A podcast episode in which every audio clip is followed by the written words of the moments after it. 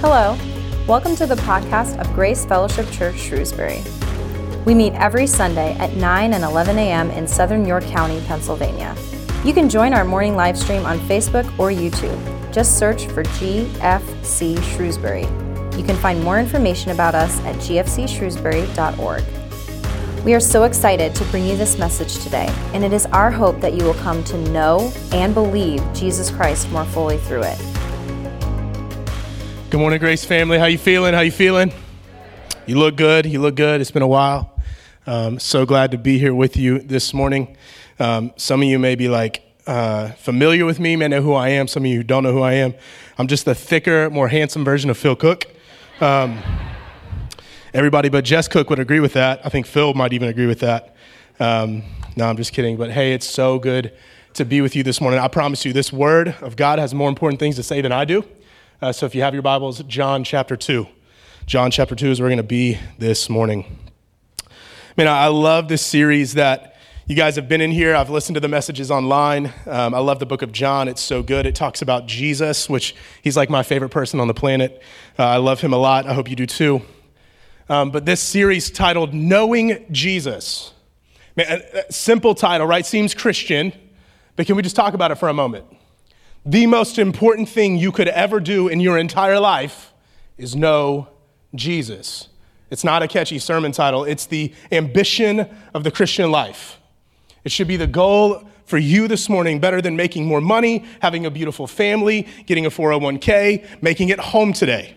Whatever it may look like for you, the, the greatest goal in your life should be to know Jesus. And so that's what the book of John is all about. That's the goal of this series as you're turning uh, in the book of John to John 2, 1 through 12. The, the, the kind of flow of the book of John, the flow of this series is we want to know, believe, and live. Know, believe, and live. And, and can we just talk about that for a moment? To, to know Jesus, not know about him. Man, if we're honest, I'm just going to start guns blazing this morning, all right? We've settled for knowing about Jesus, and a lot of us don't know him.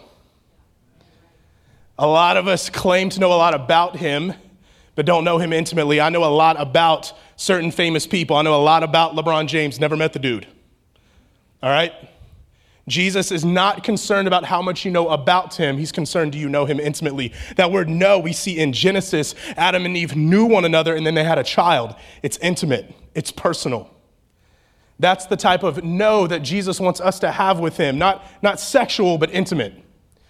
God wants us to know him, to know what he's like, to know what he sounds like. Do you know the voice of Jesus? That, that's the goal this morning, is that we would know him, not just know stuff about him and that that would lead to believe, belief in Him. Not head knowledge, not intellectual assent, but action. We're going to talk about belief a lot today. But it's not just what you know in your head about Jesus or what you believe in your head about Him, it's what your life begins to show. What do your actions reveal about how much you believe in Jesus and that you would live, not survive, but thrive? Jesus does not just want you to survive this life. Man, he wants you to thrive. Jesus says his mission statement is I've come to give you life and life abundant. And man, for some of us, we've settled for survival. And I'm here to tell you this morning that Jesus has called you to thrive, not to get to heaven someday, although that's important. Did you understand that? Do you, do you understand this church that, that some of us in the church have settled for just getting to heaven one day, punching our ticket and getting there, and Jesus died, rose again, so that heaven could get into you? Jesus wants the culture of heaven to invade your heart, to take over, to renovate, to do some stuff, to change you so you can be an agent for Him now. Man, don't just wait until heaven, it's here today. And so, what John is trying to do, what we're trying to do in this series, man, is to help us know Jesus intimately so that we can believe in Him fully, that we can live a life to the full, that we can live a life here and now intentionally on mission for Him. So, let's go for it, church. Amen? Awesome. Without further ado, let's look at the word of God. John chapter 2, 1 through 12 says this On the third day, there was a wedding at Cana in Galilee, and the mother of Jesus was there. That's Mary. It doesn't tell us her name, but we know it's Mary. Jesus also was invited to the wedding with his disciples. When the wine ran out, the mother of Jesus said to him, They have no wine. That's important. We're going to get back to that in a moment. In fact, I think the, the text is on the screen for us. There we go. All right, picking up in verse 4. And Jesus said to her, Woman, what does this have to do with me? My hour has not yet come. His mother said to the servants, Do whatever he tells you. Now, this is where it gets really interesting. Now, there were six stone water jars there for the Jewish rites of purification, each holding 20 or 30 gallons. Jesus said to the servants, Fill the jars with water. And they filled them up to the brim. And he said to them, Now draw some out and take it to your master, or take it to the master of the feast. So they took it. When the master of the feast tasted the water now become wine and did not know where it came from, for though the servants who had drawn the water knew, the master of the feast called the bridegroom and said to him, Everyone serves the good wine first, and when people have drunk freely, then the poor wine, but you have kept the good wine until now. Now, now listen. This is why Jesus tells us all of this. This, the first of his signs, Jesus did at Cana in Galilee and manifested his glory. And his disciples believed in him.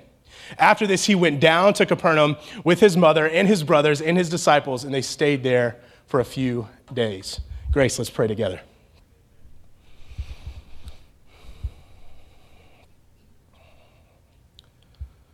Holy Spirit, it's so clear that you're in the room. We don't have to invite you here because you already live here. You live in our hearts. You don't live in this room per se, but you live in the hearts of people in this room. You live in the hearts of people online. And so, Holy Spirit, you're here. Thank you for being here. We invite you to take over. We invite you to have your way. We invite you to move freely. Holy Spirit, I pray that you would make this word make sense this morning, that you would illuminate the truth, that it would change our hearts and change our lives. God, I pray for every heart that's tuning in this morning that they would hear your word, that they would feel your presence, and that for those who don't know you, that they would give their lives to you. And that for those of us who do know you, that we would put our trust deeper into you today. God, I pray right now that you would just begin to reveal in the hearts of everybody what it is that we're holding on to today. What it is that we're white knuckling today, feeling like we have to have Jesus plus something else. That, that maybe your blood isn't enough, Jesus. You say it is, but, but we don't believe it enough. And so I just pray right now that you would begin to release our grip on the things that we hold on to. That you would begin to remind us that your blood is enough. Father, I pray that you would be glorified in this place today, that exactly what happened when you, Jesus, turned that water into wine, where your glory was manifest, glory be manifested today. Glory, that it would rain down on our heads and in our hearts, that it would change us, that we would not be able to leave this time without encountering the living God. And that we would not just see your glory, talk about how awesome it is, and tweet about it, but that it would actually lead us to believe to believe in you, Jesus. Help us make sense of what that even means. We need you, Jesus. We trust you. And all those people said, Amen, amen, amen. Here's the goal this morning it's for Jesus to show us his glory through overwhelming grace. This is what Jesus has a PhD in. This is what he loves to do. He loves to show his glory through overwhelming grace. Let's continue it this morning, church. I think some of us just believe that Jesus wants to give us a tad bit of grace because that's the name of this church, or because we know it's a Christian cliche concept, right? That uh, just, you know, Jesus can, can put a little dab of grace on there to, to make things feel a little bit better and be perceived as better on the outside. But the reality is, Jesus has no desire to just give you some grace, He wants to overwhelm you with grace. That's the whole point of this story. That's the whole point of this book of John as we start to dive into the miracles of Jesus. He's not trying to just get their attention, he's trying to floor them. He's trying to knock them out. He's trying to wreck their hearts to help them see their desperate need for him and just how awesome he is and willing he is to fulfill that need. And so, wherever you're at this morning, if you love Jesus and you're on fire for him and you feel like there's no deeper level you can get to, he wants to floor you. I promise you, there's no box you can put him in. He loves to blow out of them. If you're in here this morning and you feel like you have faith in Jesus and you're just not feeling it today, if it's mundane, if it's dry, if it's the weather outside's frustrating, guess what? There's more for you. He wants to floor you. And even if you're in the room and you don't know Jesus, you don't like him, you don't believe he's God, he's not concerned with that. He still wants to floor you. That's what he does. He takes people who have no faith, a ton of doubt, and says, Watch me do my thing. And he shows up, shows off, and people come to know him. And so this morning, I just want you to know wherever you're at, that's the goal, that his glory would be made known because there's nothing better in all of creation, all of the universe than the glory of God. And so when it's shown, what it does is it overwhelms us with his grace. What is grace? It's the undeserved, unmerited favor of God. Check that out, church. Jesus wants to overwhelm you with the favor of God this morning. Who wants some of that? I, I want, give me a double portion, yes and amen. Put the extra guac on it like I'm at Chipotle. I want more. Do you want more this morning? This is the goal of God today that He would overwhelm us with His grace. And this story shows us Him doing that. Let's look at these first three verses together. Actually, before we get there, we'll go back to this slide real quick. Let's, let's look at these first three verses because this sets up some really unique and interesting context for us to understand what Jesus is doing here. Verses one through three. On the third day, there was a wedding at Cana, that's important, in Galilee. And the mother of Jesus was there. Jesus was also invited to the wedding with his disciples.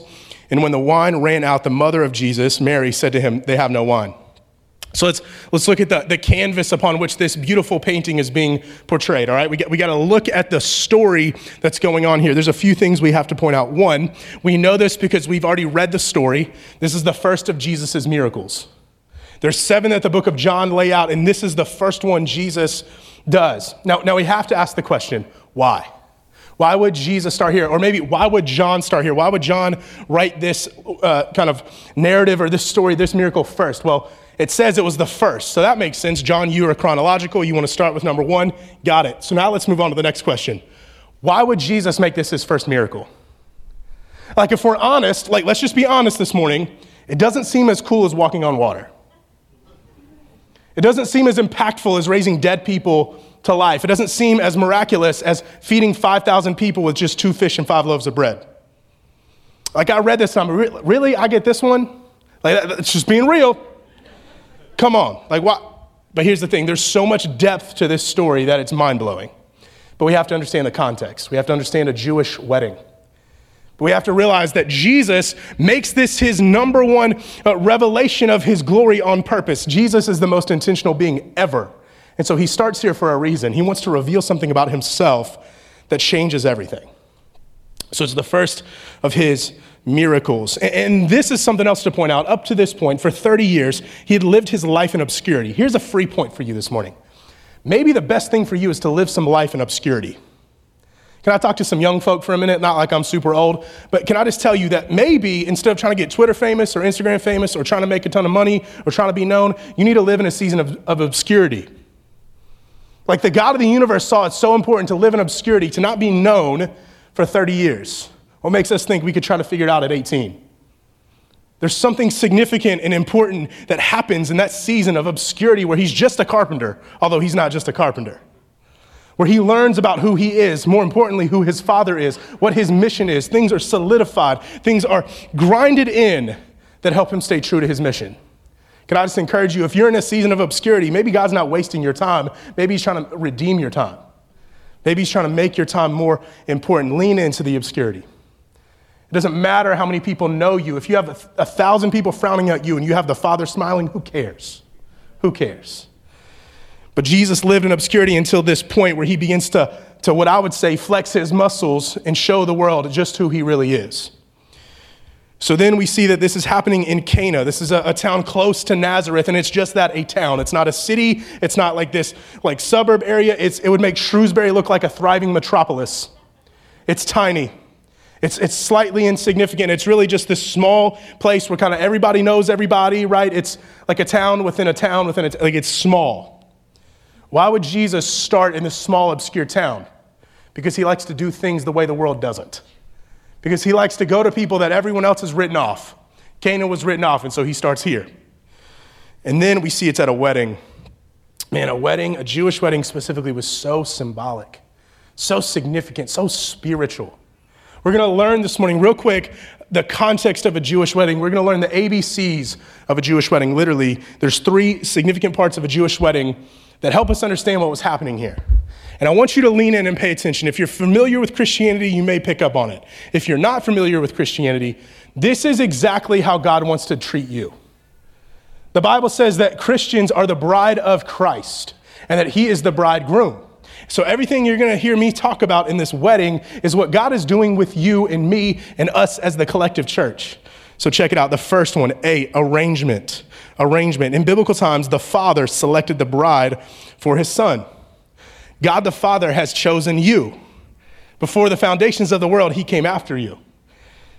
We also see that in an arranging of a marriage, the bridegroom's family paid a price for the bride. God has paid the ultimate price for you with his own life. We're not even in the ceremony yet, y'all. This is just the arrangement. So, this is what happens, and then that is what kind of begins to get the wheel turning for this thing called marriage. Then we enter into betrothal. Maybe a more common term for us, engagement. But betrothal was pretty significant. When the marriage had been arranged, the couple would enter into the betrothal period, usually lasting a year and much more binding than the engagement of today. It was a legal act. It's pretty intense. During that year, the man prepared the home for his bride. You know where Jesus is right now? Like right now, right now? He ain't here. He's in heaven. He's preparing a place for you. He's building a mansion on his father's house specifically for you. What's your favorite color? He's painted right now in your house. You like shiplap? He's got you. Like you like colonial? That's fine. You want a townhome? He's cool with it. Surround sound? He's got you. He's preparing a place in heaven for you. The same way a bridegroom would go off for a year and prepare a place for his bride. The betrothal was established in one of two ways. It was either a pledge in the presence of witnesses together with a sum of money, or written statement and a ceremony with a concluding benediction. That's what he did on the cross. With all the witnesses gathered, he shed his blood to show you, you're mine. I want you. You're mine. I'm not hiding it. I'm putting it all out there. I'm exposing everything about who I am. I'm being vulnerable to show you I'm serious.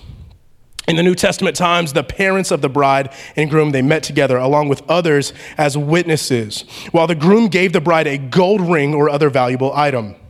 Then the bride, that he, he spoke this promise to the bride. He said this, see by this ring you are set apart from me according to the law of Moses in Israel. Jesus has done the same for you. He conquered death, rose again, and he came back and said, Guess what? My gold ring is much better. His name's Holy Spirit. And you're not just going to wear him on your ring finger, you're going to put him in your heart, and he's going to change everything about you. And Jesus has given you the best engagement gift ever, and it's called his spirit. And he lives within you, and he gives you power, and he's what gives you the ability to turn this world upside down. And I'll take that over a 24 karat ring any day. That's the promise that he's given to you. We're in the betrothal period, church. He is coming back someday. And we're getting ready. And he's getting ready. And he's doing all the work. He's put the Spirit of God within you to remind you when you've lost sight, when you forget, when you doubt, when you don't remember if he loves you. Look at the ring. Look at the Spirit of God within you and watch him testify to God's faithfulness in you. It's not trying harder, it's just looking more at him. That's the beauty of the Jewish arranged marriage. And, and here we are arrangement, betrothal, and now ceremony. Can I just tell you the ceremonies were baller? Look at this. The wedding ceremony began with the bridegroom bringing home the bride from her parents' house to his parental home. So one day Jesus is going to come take you from earth and get you to heaven, from where you live to where he lives, where his father is at. The bridegroom, accompanied by his friends and singing and music, led a procession through the streets of the town to the bride's home.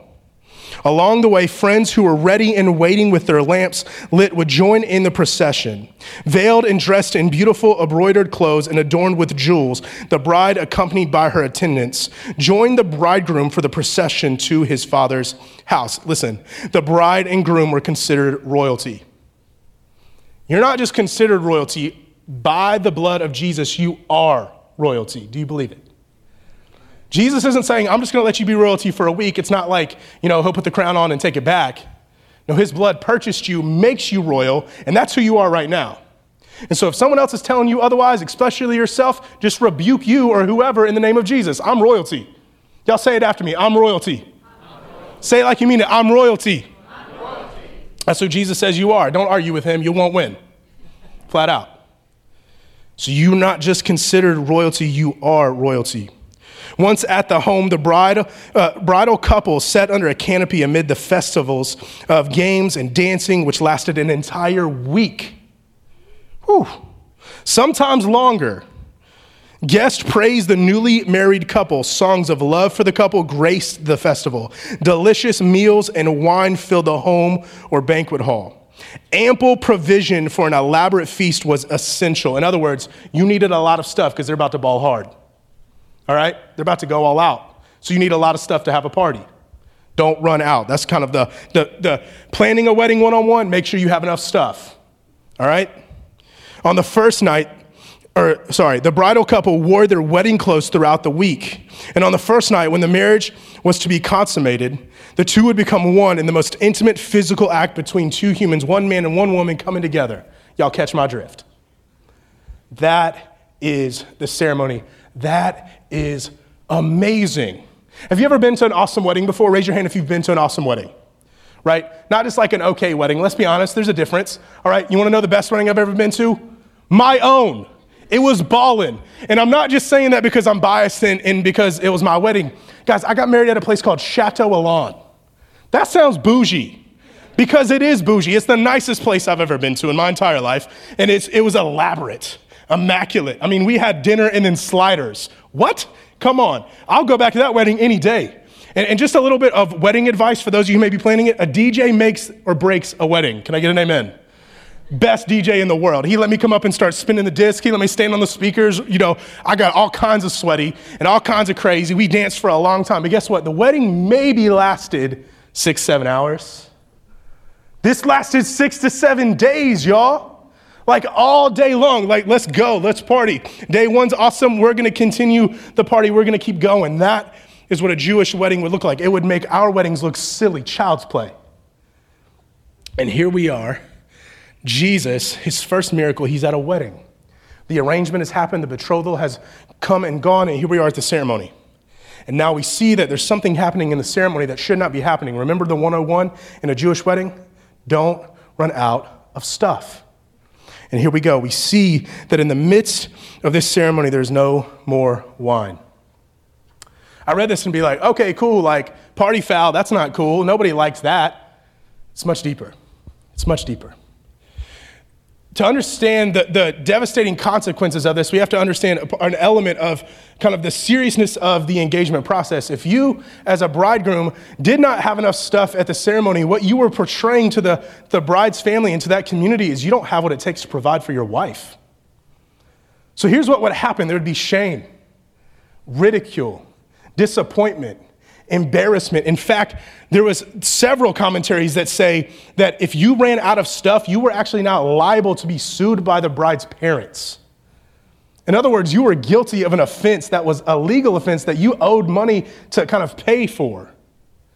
It's not just a party foul where they're looking for a supernatural bartender. That's not what's happening. No, there, there is shame and ridicule and embarrassment happening. There is lack. There is clear lack and there's a clear need. Have you ever felt like you were lacking?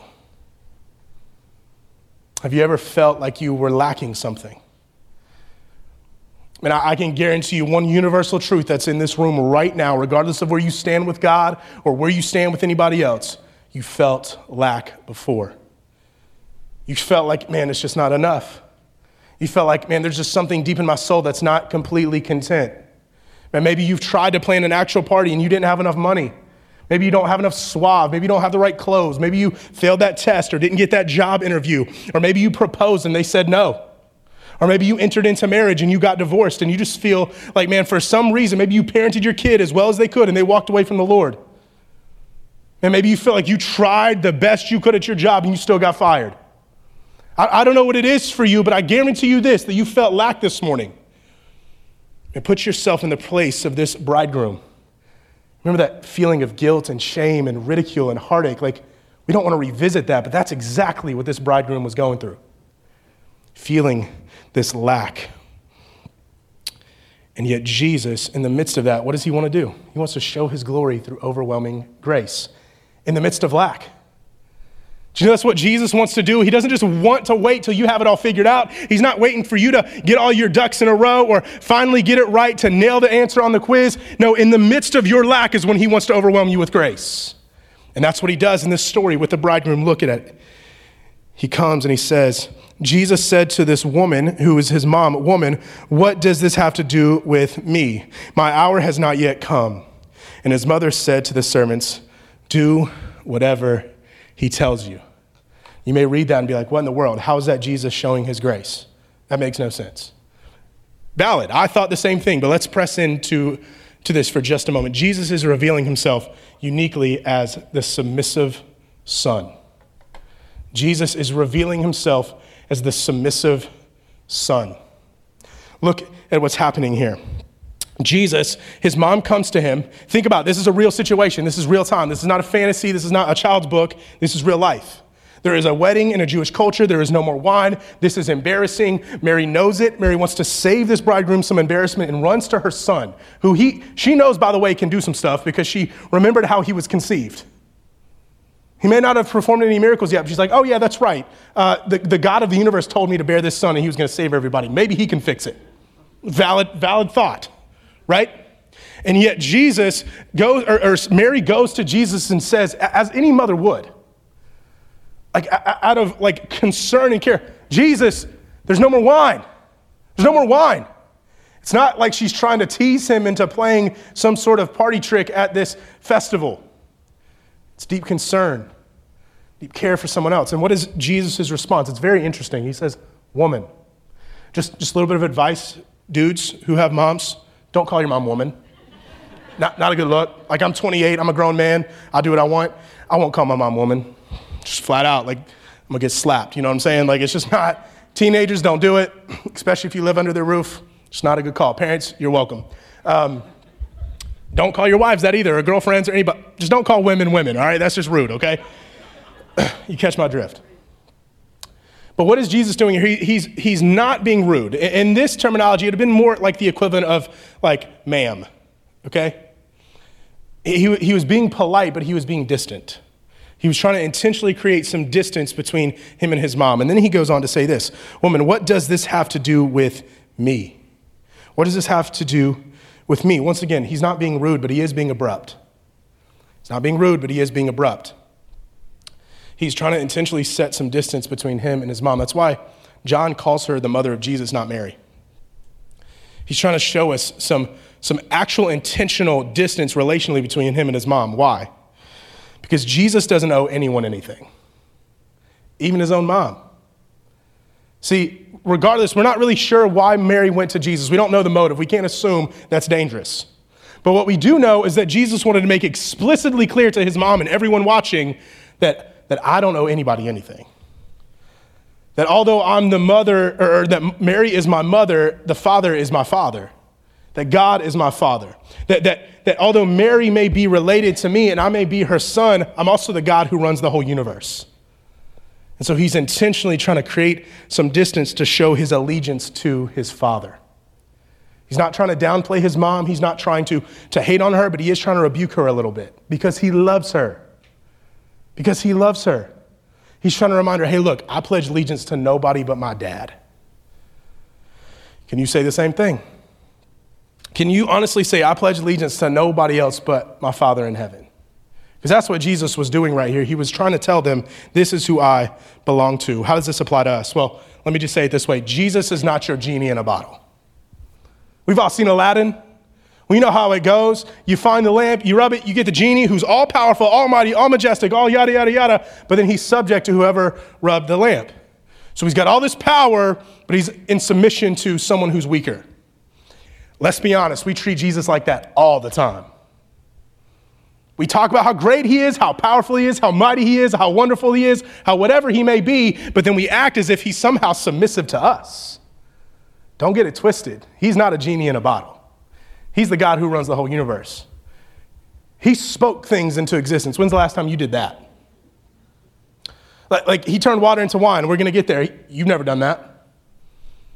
He's got power, he's got authority, he's got control, and he's not subject to you. And I tell you that for your own good.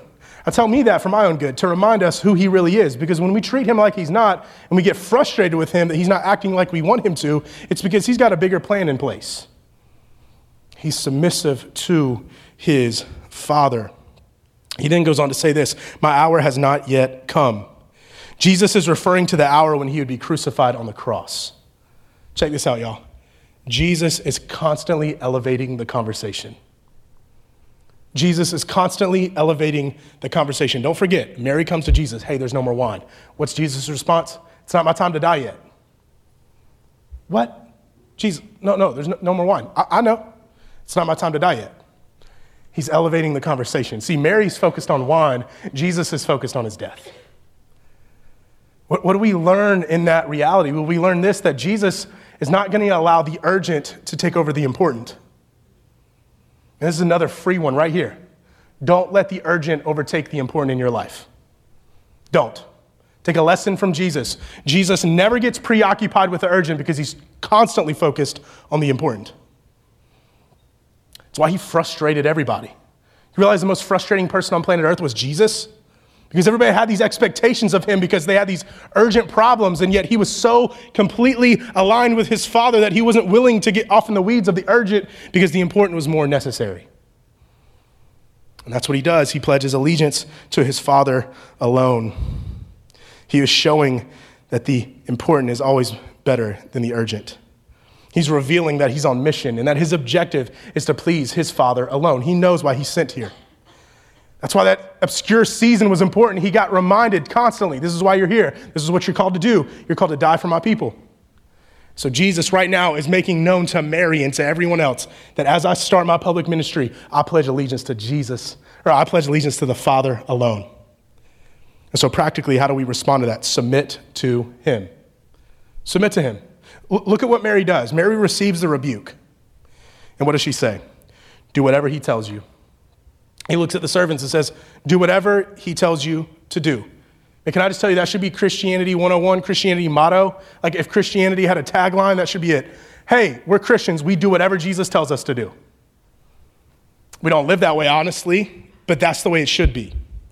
Jesus is trying to show us through his mother Mary what submission looks like. It's waking up every morning and saying this Jesus, I want to do whatever you want me to do today not with an asterisk as long as I'm comfortable.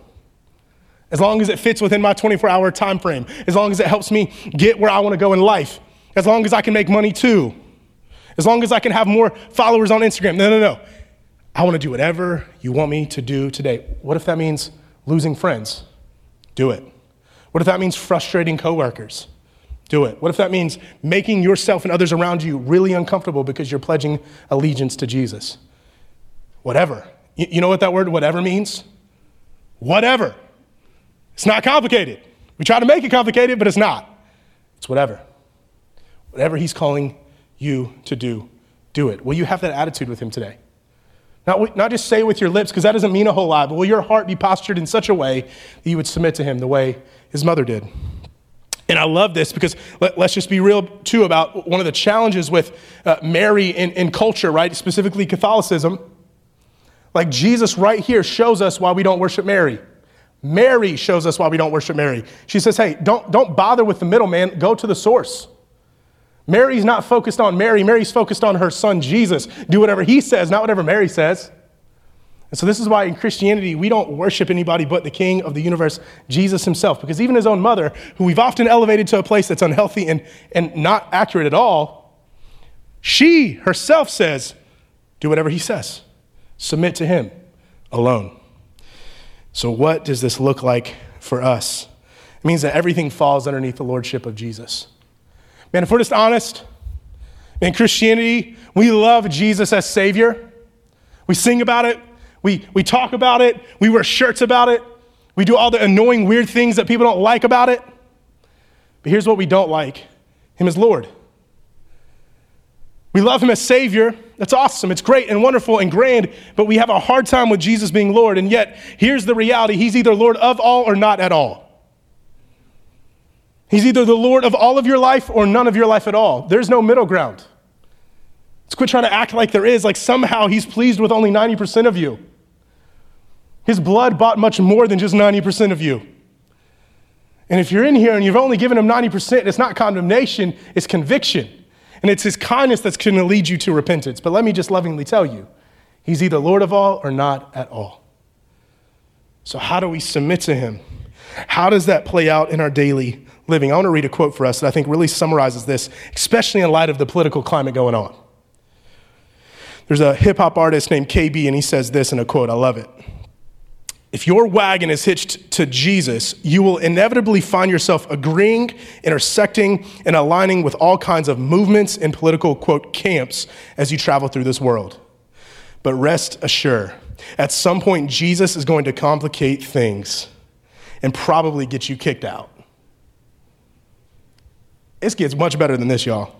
There is perhaps only a single place where we are truly at home, and that is with God's people. The fact is that we all will never be conservative enough, liberal enough, or woke enough to truly be at home in any of these circles. You are going to get to a part about Jesus that might lead to your cancellation. This makes us the unsung assets of whatever space we find ourselves in because we can speak in and out of those camps with transcendental confidence. Our bias is to righteousness. I'm going to say that again. Our bias is to righteousness. We are nomads in this world, and that very fact makes us powerful forces in the movements that we ascribe to. So, how do we submit to God? Make our bias righteousness. Man, what, what would it look like if the church wasn't just known for being biased to one camp or the other? whatever the camps are. What if the church just became so obsessed with erring on the side of righteousness that wherever we saw injustice, wherever we saw brokenness, wherever we saw mess and, and mistakes, that we didn't try to go after and fix it with worldly solutions, but that we said, no, I'm to be biased on the side of righteousness, regardless of how other people receive that, regardless of if it gets me kicked out of the camp I solely pledged allegiance to for so long? What would it look like if you became biased towards righteousness. It's uncomfortable. It's to change a lot. It may make you shut up on social media. It may make you more active with your hands and feet in the world around you. Whatever it may look like for you, what is the Lord wanting you to do as you submit to Him by being more biased towards righteousness? But check this out Jesus rebuked his mom. His mom receives the rebuke and says, Do whatever he tells you to do. And yet Jesus moves forward with a miracle. It's kind of interesting. Jesus basically tells his mom it's not time yet, but then still moves forward with it. Let's not get twisted. He's not submitting to his mom here as if his mom has ultimate authority. No, he's about to put on display, although it's not my time to die yet, I'm going to show you what it's going to look like when my time does come. And that's why this miracle is so incredible, is because Jesus puts on display this foreshadowing, this prophetic declaration of what's going to happen in a few weeks and, and, months to come when he dies on the cross on our behalf. So let's take a look at the rest of this. It's meant to all point to the cross from this point forward.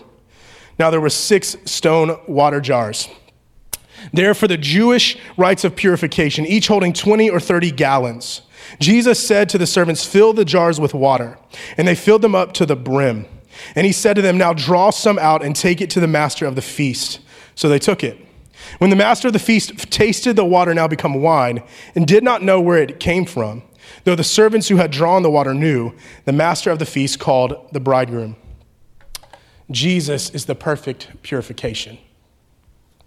We see Jesus is the submissive son, but then we also see him as the perfect purification. Look at this story. We see that there's six stone jars for Jewish rites of cleansing. This is very significant. These stone jars were, were actually very common at weddings, were common in Jewish culture because they were there to, to wash t- utensils and wash people's hands to make them ceremonially pure and clean. That was the goal of those water jars. And this was to be representative of the Jewish customs and culture. Like you couldn't get more of a staple Jewish culture thing than these water jars of purification. This was an essential in their practices. And yet it's through this that Jesus performs his first miracle. He's trying to relate this stone jar and this water to the law, to the law. That may be a, a, normal phrase to you if you've been around Christianity for a while. If not, you're thinking like, what law? The state law, the, the national law, judicial law? What, what type of law? Well, it's the Old, Old Testament, Old Covenant law. And it's simply summarized this. I'm giving a broad stroke definition, but it's very intense and very descriptive. It's the guidelines that God has given his people to help them walk in obedience to him. That's, that's the summary of the law. It's these, these specific ways of walking out obedience to God. It's not something that we, it's so taboo often in Christianity. We make the law to be something negative. It was never meant to be negative, it was God's grace that helped us, in the midst of our sin, still have access to God. It's that simple. It's not irrelevant, it's very significant. And so those things were supposed to represent the Jewish law. And by obeying the law, you would be clean and pure before God. But here, here's some of the problems with the law if I dare admit. One, it was temporary. The law would save you for a moment, but then you had to keep going back and back and back. And so that, that was the other problem is you had to do it over and over and over and over and over again. You couldn't just wash your hands one time and move on. You had to keep coming and washing your hands again. You couldn't just kill one animal and be done. You had to kill, I mean, there's, Lord only knows how many animals killed in this process. Bloodshed. Because it was all meant to be temporary. And so that's what Jesus is saying to us is this water that are in these jars. And then we see what happens is that he turns that water into wine. He turns that water into wine. And look at how subtle it is in the story. It's not like, and then at this miraculous moment, Jesus waved a wand and bam. It's not how it happens. In fact, many people didn't even realize it happened. It was so subtle. And notice he never touched the wine or the water. He, he stood back and he just told them, hey, draw it out. And when they drew it out, somehow in that process, the water became wine. The water was filled to the brim, and they took it out and realized, oh my goodness, this, this isn't water, this is wine. Jesus took the water and transformed it into wine. What is the wine? It's the blood from his veins. It's his blood that was shed for us. He's trying to make a, a testimony. He's trying to make a declaration that I'm going to come and I'm going to hang on a cross and I'm going to drip every ounce of my blood out of my body to show you that I'm enough. To make you pure, to make you righteous, to make you holy once again. But notice that the water is transformed into wine. What did not happen is the water filled the top. We dumped the water out and then put wine in. Why is that important? The law is still relevant the law is still important. We, we often say in Christianity, oh, we don't read the Old Testament, don't worry about the law. Jesus comes in and he does a new thing. Yes, but he fulfills the old to make the new. It's through the water that the water becomes the wine. In other words, Jesus, by his blood, transforms the law to now be attainable through his blood. And so when he gives you the promised Holy Spirit within you, now you can fulfill the law. Did you know one of Holy Spirit's primary objectives in your life is to make sure that the law is being fulfilled within you? Right here, right now, regardless of how you're feeling today. If Holy Spirit lives within you, the law is being fulfilled within you. Everything that, that, the, that the past people tried so hard to get, you now have. Not by earning it, not because you deserved it, but because He paid for it with His blood. And the Holy Spirit fills you up to make it possible and attainable for you to fulfill the law. Why? Because His blood is enough. He's righteous, He's pure, and he's holy. Jesus is the perfect purification. On the cross, he shed his perfect, spotless, innocent blood. It was sinless. That's why you dying for the sins of the world is irrelevant, because your blood is not pure, but his blood is. It's permanent. Did you know the blood of Christ is not like the milk at the grocery store? It doesn't have an expiration date. All y'all rushed out yesterday. I know you, because I saw you there, because I was there too. And I'm looking like, okay, if we're stuck in this thing for another apocalypse, how long is this milk gonna last? The 13th? I, I ain't got time for that. I need at least the 20th. Come on. It's not how the blood of Christ works. It has no expiration date. It will not expire. It will not run out. It will not get to a point where, oh, 10 strikes, you're out. Well, the blood covers you as long as you don't keep sinning. No, the whole point is that when you keep sinning, because you're still under the flesh, that you will be made righteous. But guess what? Because of the blood, you don't have to choose sin anymore. That's some good news today. Some of you feel like all you can choose in life is what God doesn't want for you. Some of you feel like all you can choose is sin. That's not what the gospel says. The gospel says you have power by the, the Spirit within you to say no to sin. So say no to sin. Fight because the battle has already been won. You're not fighting for a victory, you're fighting from it. Because the blood is enough. It's enough. So quit trying to clean yourself up. Man, somebody needed that. Quit trying to clean yourself up. Some of y'all, even driving in here, somehow believe that, man, if I trek in through the snow, God will see me as more holy, and all those people online aren't going to get it as much as me. And so, Jesus, I got to please you by getting here. No, the blood is enough. Do you believe it? The blood is enough. It's not trying harder. It's not doing more. It's not praying enough. It's not going to more Bible studies. It's not showing up here. By the way, those are all incredible things to help point you to the fact that the blood is enough. So, what I'm not saying is give up on everything and just focus on the blood. I'm saying as you focus on those other things, let it point you to the blood. Because it is enough. So, here it is trust His blood. Trust His blood alone. Like, will you trust today that His blood is enough? That's the scandalousness of Christianity. That's what makes the gospel so radically different, is it means that you can actually stop trying so hard. And man, in our culture and other religions, it's just all about doing, doing, doing, doing. Try harder, try harder, try harder. And Jesus says, Guess what? I did it all. Now you're free to work with me, not for me. Jesus has no concern in you working for him. He doesn't need you. He can accomplish everything he wants to in the snap of a finger, but he wants you. He wants you to partner with him like a good father wants to partner with his son to do stuff around the house. It's not because he knows that when his son uh, uh you know, follows him around, he's going to get more done. In fact, he knows, I'm probably going to get less done. My son doesn't know what he's doing. It, that's not the point. The point is, I get to be in fellowship with my kid. You know, Jesus is tickled to death when you hang out with him. Some of y'all don't believe that. The thing that God has grown me most in over this church planning process is that. And Jesus is just tickled to death to hang out with me. You know what makes me a better pastor, a better husband, a better father, a better man? You know what's going to make you a better Christian? Realizing the reality that God is pleased to hang out with you. Man, that changes everything. That builds up confidence. That builds up swagger. That, that, that, that'll make you, man, tear down the walls of hell. Confident of it. That Jesus just wants to be with you. So much so that he was willing to give his blood for you to get you into his family. Because that's what's crazy about this, this blood, is that it covers us, it purchases us, and now, because of that price, has paid for your sins. You see, Jesus turning the water into wine addresses the, um, not just the immediate issue of the lack of wine, he addresses the ultimate uh, important issue, the lack of communion with God.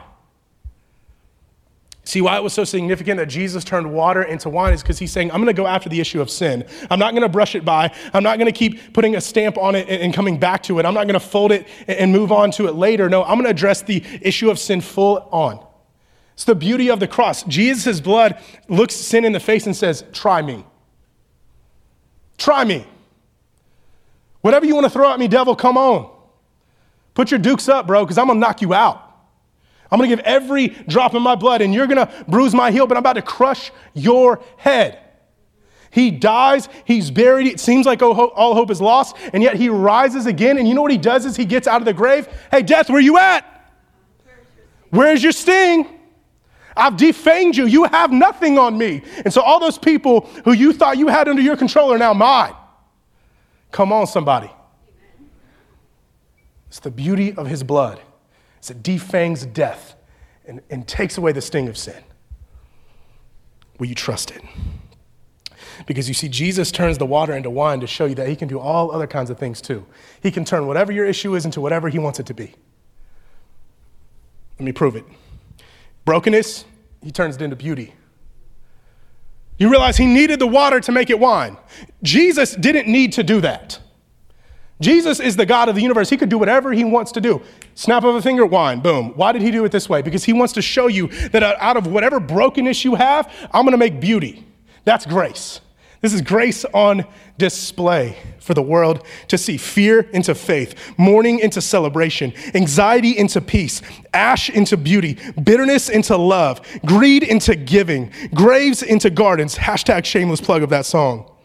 Lust into true satisfaction shame into courage, guilt into innocence. Somebody needs to hear that today. He takes your guilt. You were guilty. Sin is terrible. You've offended God. And yet his blood is enough. And you're now innocent and righteous and pure. bondage into freedom, slavery into sonship. And you're, you belong to the family of God, former slave. Filth into purity. And some of y'all think you're filthy. Some of you think you're nasty. Some of you think that if you cover yourself up externally so much so that no one can see the internal, that you'll be fine, but on the inside you feel filthy. And Jesus in his blood says, You're pure. You're spotless. No shame, no guilt. Lack into abundance. They had no wine.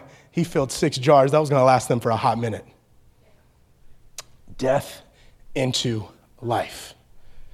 And if you're, if you're fixated on the water into wine, that's just the start. He's got so much more. Verse 9 and 10. And said to him, Everyone serves the good wine first, and when people have drunk freely, then the poor wine. But you have kept the good wine until now. See, see what happens is they, they, they, they see the wine and say, Oh my goodness. And they taste of it like, Oh my goodness. And so they got to tell somebody. See, that's what happens when you taste the wine. Can't keep it to yourself. Got to tell somebody. So they see the wine, they taste it, and they go to the head of the party. and Say, yo, somehow we got some wine. And what's crazy, this is another little free gift for you. Check this out. Who did Jesus, his first miracle, reveal it to? Very first people. Exactly. We don't even know the servants. They don't have names. Why? Because when you feel like all you are is a servant, that's who Jesus is going to come to. Jesus doesn't come to the king. He doesn't come to the bridegroom. He doesn't come to the most important people in this story. He comes to the lowly, the broken, the one who probably thought they didn't matter, the one who had their hands and feet all kinds of dirty. That's who Jesus reveals the first miracle to. So if you feel like you're far out, man, I'm just telling you, Jesus is about to show up. That's what he does.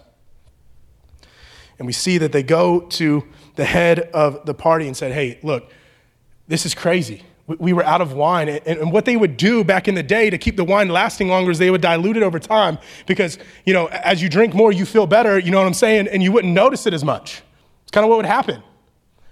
And so now they taste this wine and it tastes strong and it tastes good and it tastes better. And they're like, wait a minute, this is the opposite of the way we typically do it. And that's what Jesus is trying to say. That when you used to put your faith in the law and practice the law, it would be kind of over time, it would fall out. And yet, my blood is strong, my blood is pure, and it lasts forever. It won't dilute, it won't go down. And so we see as Jesus performs this miracle, he's the better bridegroom.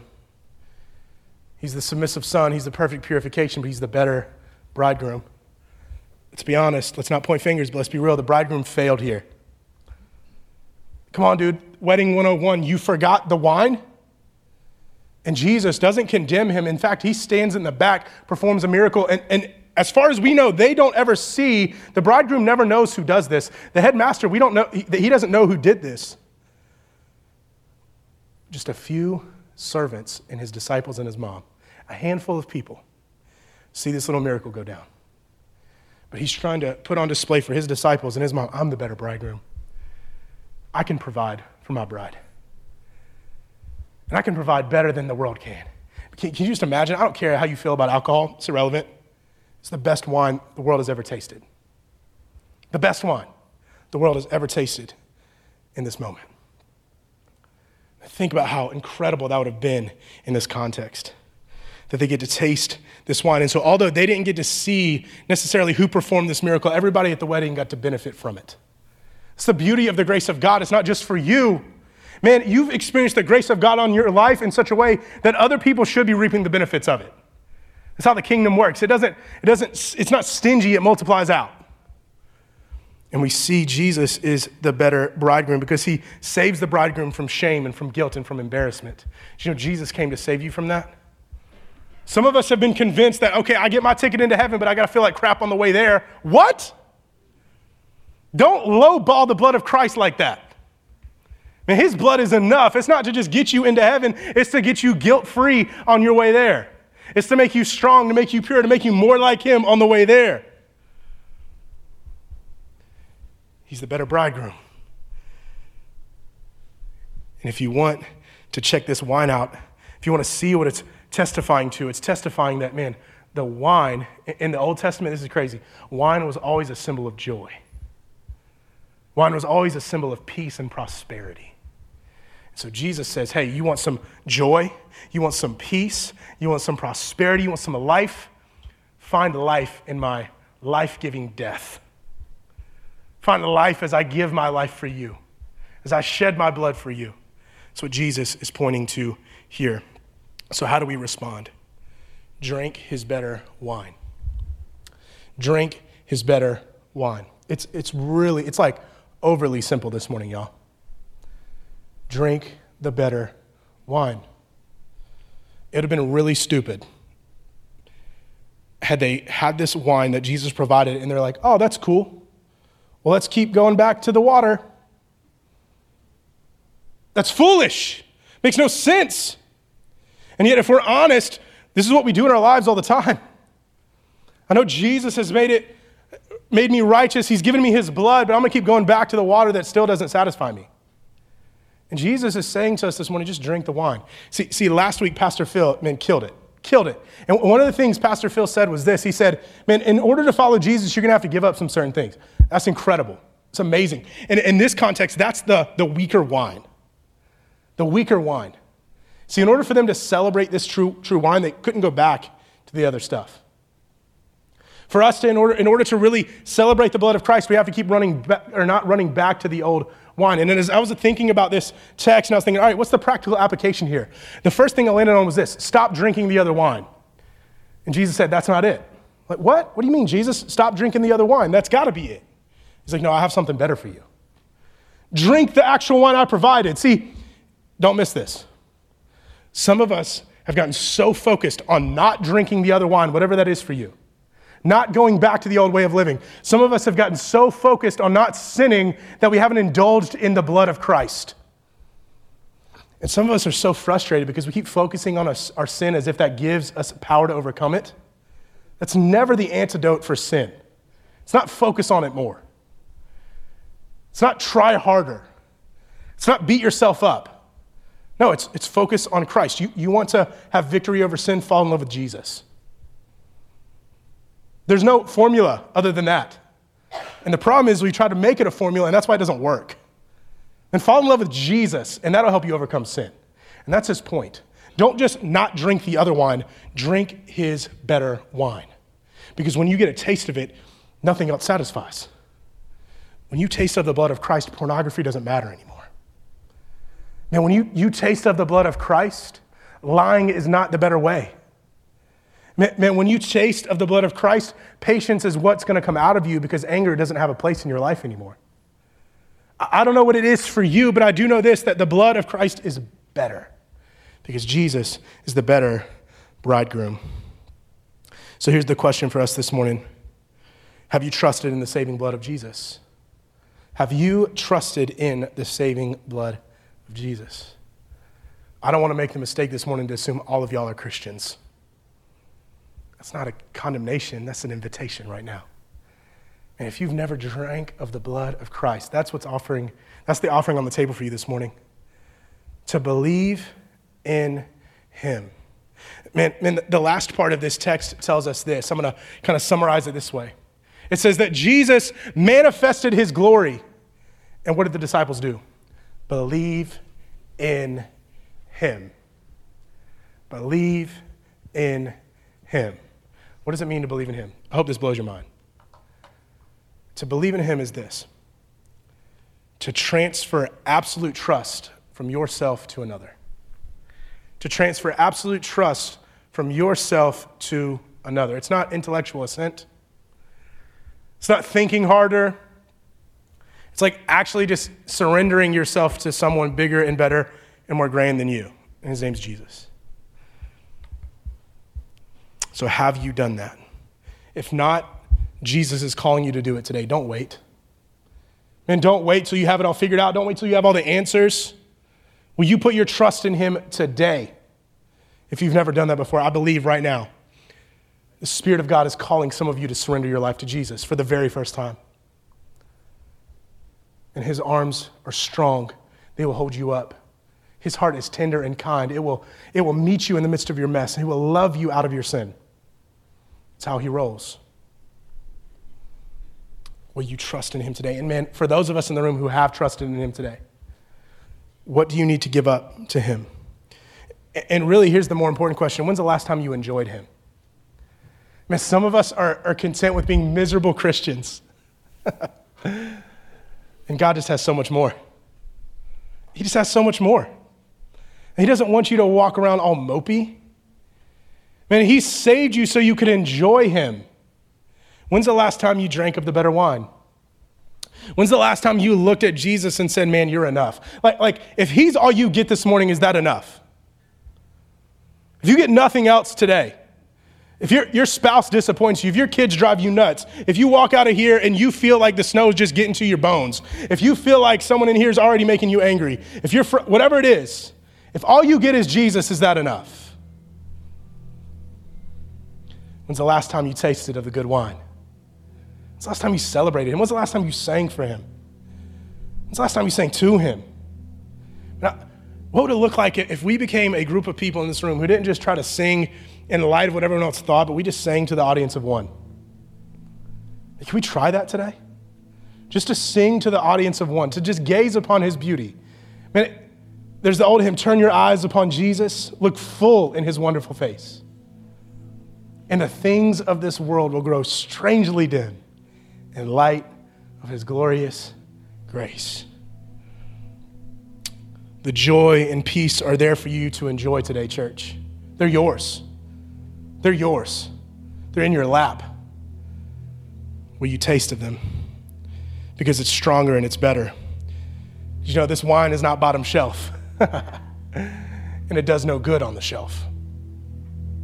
Man, some of us believe that that wine is bottom shelf wine, and therefore we've left it on the shelf. And Jesus is saying, I got top dollar stuff. Take it off the shelf and enjoy it. Taste and see that I am good. Will you enjoy him today? Because he wants to show his glory to you in overwhelming grace by being the submissive son, by being the perfect purification, and by being the better bridegroom. Will you believe in him today? At this time, we're going to take communion together. That's what a better way to enjoy It's actually look at the body of Christ and his blood. If you don't have communion elements, would you put your hand up? We're going to have some people come around and hand out those elements to you. Just keep your hands up in the air. While those elements are going around, I want to cover a few things real quick. This week's focus. Here's, here's three things that we can practically do this week. Every morning you wake up, tell Jesus this today I want to do whatever you ask me. That's dangerous, y'all. If your prayer life this week just looked like this, I promise you your life will be altered before your feet hit the floor in the morning, say, say Jesus, I'm going to do whatever you want. Thank Him every day that His blood is enough. Fixate your eyes on the blood of Jesus every day. And then take communion with your family and your friends outside of this time today. And get some people in, in your home, maybe be socially distanced, whatever you know tickles your fancy. I don't care how you do it. Virtual, that's cool too. Man, take communion with some believers this week outside of just this context. To get your eyes fixed on the cross See, here's why communion is so special. It's not a Monday thing. We don't want to put too much emphasis on it like it's actually the, bl- the blood of Christ in his body, because that's not what it is. It's a symbol. But we don't want to downplay it either. See, see, the blood of Christ was shed for us, and his body was broken for us. Jesus, the night of his death, is also foreshadowing the same way he turned the water into wine. He's saying, Hey, I'm about to do something that's going to rock the world forever. He was hanging out with his best friends, with his disciples. Man, and he said to them, Hey, this is my body broken for you. And he took a piece of bread and he broke it. And then he said, Hey, this is my blood that was shed for you, or that's going to be shed for you. And he took a cup of wine and he, he drank of it. And he said, This is the, the blood of my new covenant, symbolizing the old law. I'm about to fulfill it with my blood.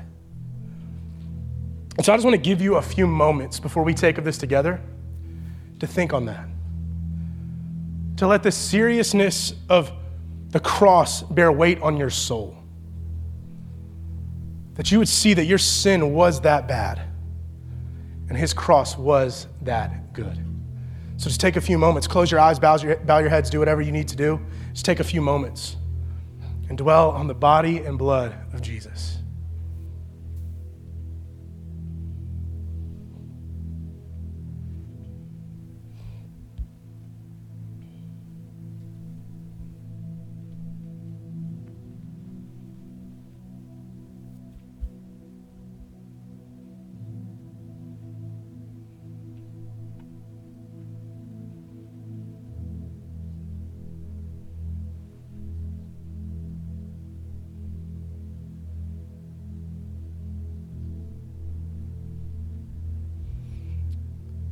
At this time, you can go ahead and open up the bread.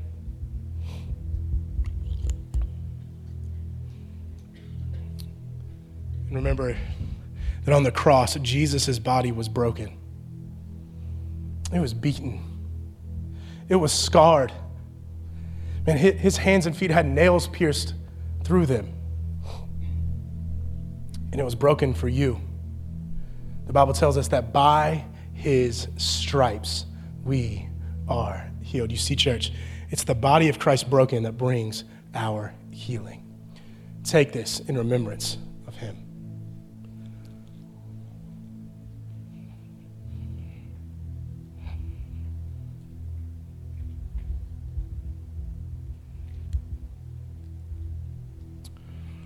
You can go ahead and open the juice. I want you to think about that day the wedding at Cana. And the people who got it, it was very few, but some of them got it to whatever extent they could. Understanding this, that, that man, that Jesus is here to do something new. That Jesus is here stepping on the scene to be the hope of the world in a way that we're not even ready for. And he's proclaiming, he's foreshadowing, prophesying what would come. My blood speaks a better word. My blood speaks a better word. My blood takes your guilt and makes you pure. My blood takes your filth and makes you righteous. My blood takes your brokenness and makes you beautiful. So as you drink of the, the wine today, of the blood of the new covenant, do it in remembrance of him.